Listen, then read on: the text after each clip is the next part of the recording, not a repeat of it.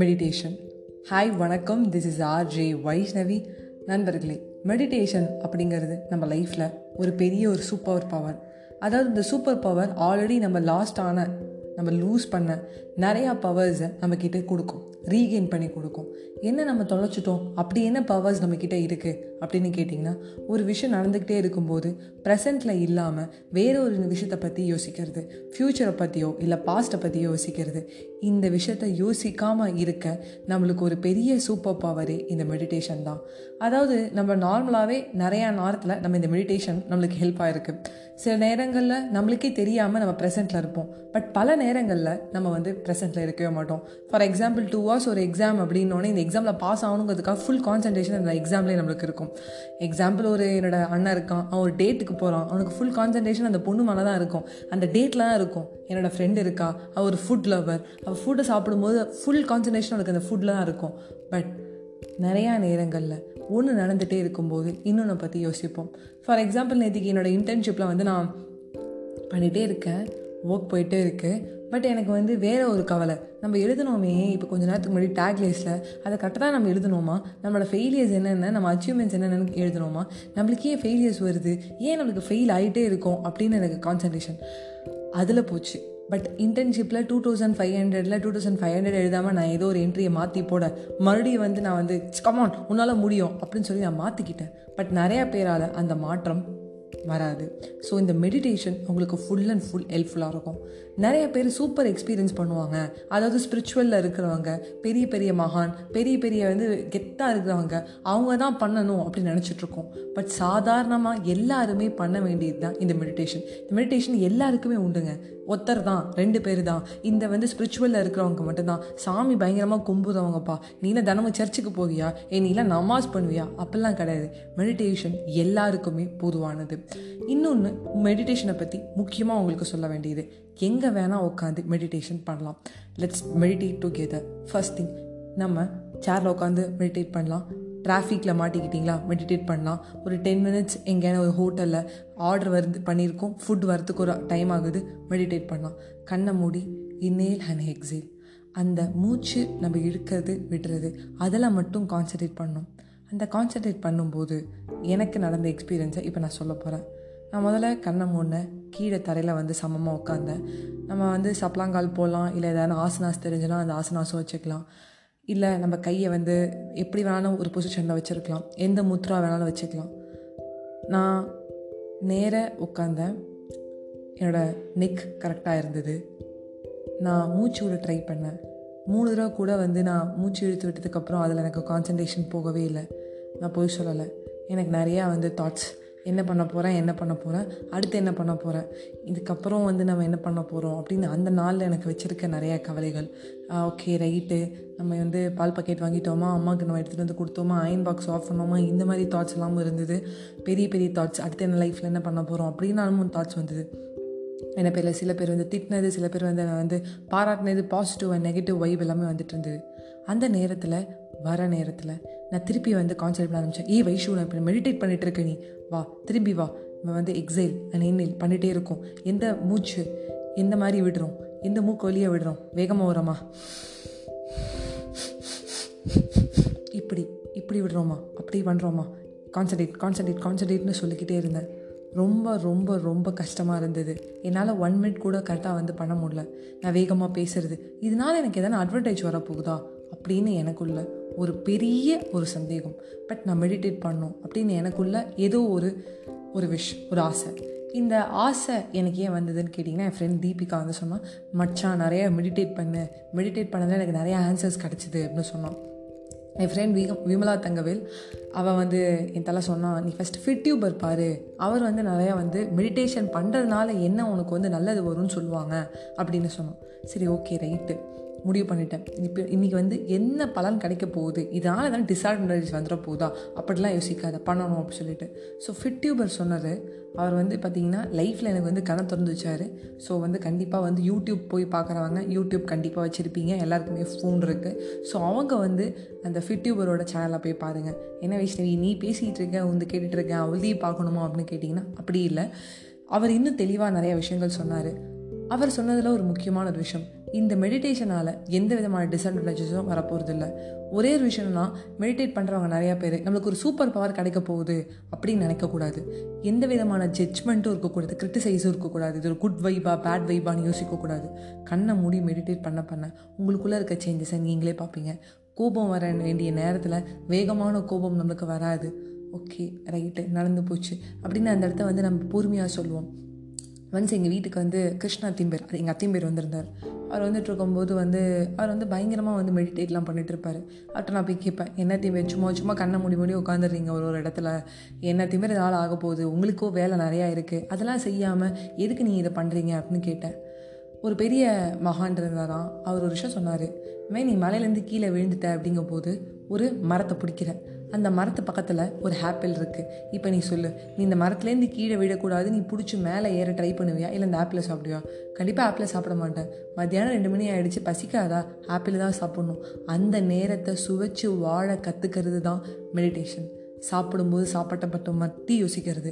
So for example, நம்ம லைஃப்பில் நடக்க வேண்டிய ஒரு முக்கியமான ஒரு எக்ஸைட்மெண்ட்டான ஒரு விஷயத்துக்கு மட்டும் நான் ஃபஸ்ட்டே சொன்னது, இந்த எக்ஸைட்மெண்ட்டான விஷயம் வந்து எக்ஸாமானு கேட்டிங்கன்னா எனக்கு தெரியல, பட் எனக்கு சில எக்ஸாம்ஸ் எழுதக்கூட ரொம்ப பிடிக்கும். ஸோ நான் அப்படி எழுதின ஒரு exam law and ethics, but வந்து நான் ரொம்ப என்ஜாய் பண்ணி எழுதினேன். ஸோ ஃபுல் கான்சன்ட்ரேஷன் என்னோடய எக்ஸாமில் இருந்தது. நான் முன்னாடியே சொன்ன மாதிரி தான், என் அண்ணனோட டேட் அவனுக்கு ஃபுல் கான்சன்ட்ரேஷன் அதெல்லாம் இருந்தது.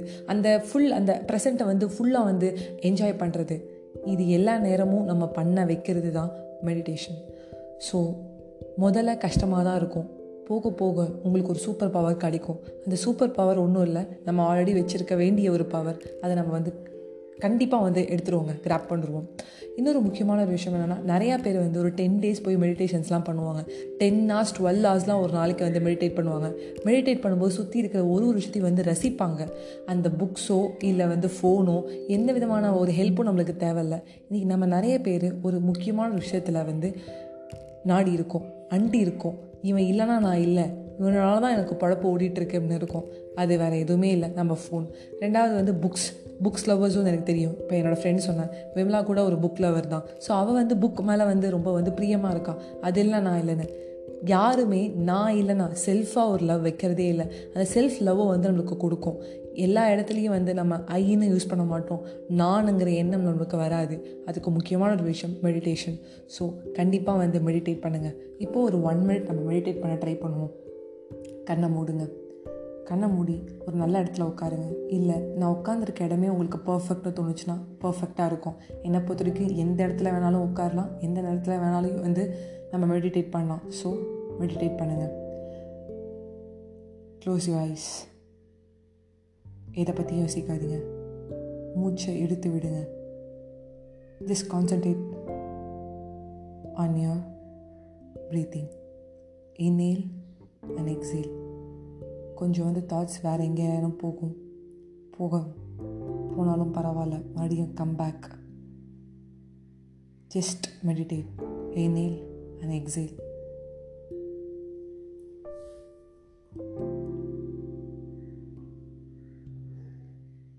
ஜட்ஜ் பண்ணாதீங்க, எதை நினச்சும் கிரிட்டிசைஸ் ஆகாதீங்க, ஒரு குட் வைப் உங்களுக்கு வரும்.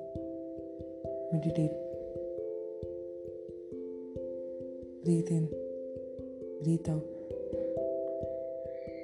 just be relaxed. கவலைகள், கோபம், ஆத்திரம், சந்தோஷம் எல்லாருமே மனுஷனுக்கு இருக்க வேண்டிய ஒரு விஷயம்தான், அதெல்லாம் இருக்கும், யோசிக்காதீங்க. inhale and exhale.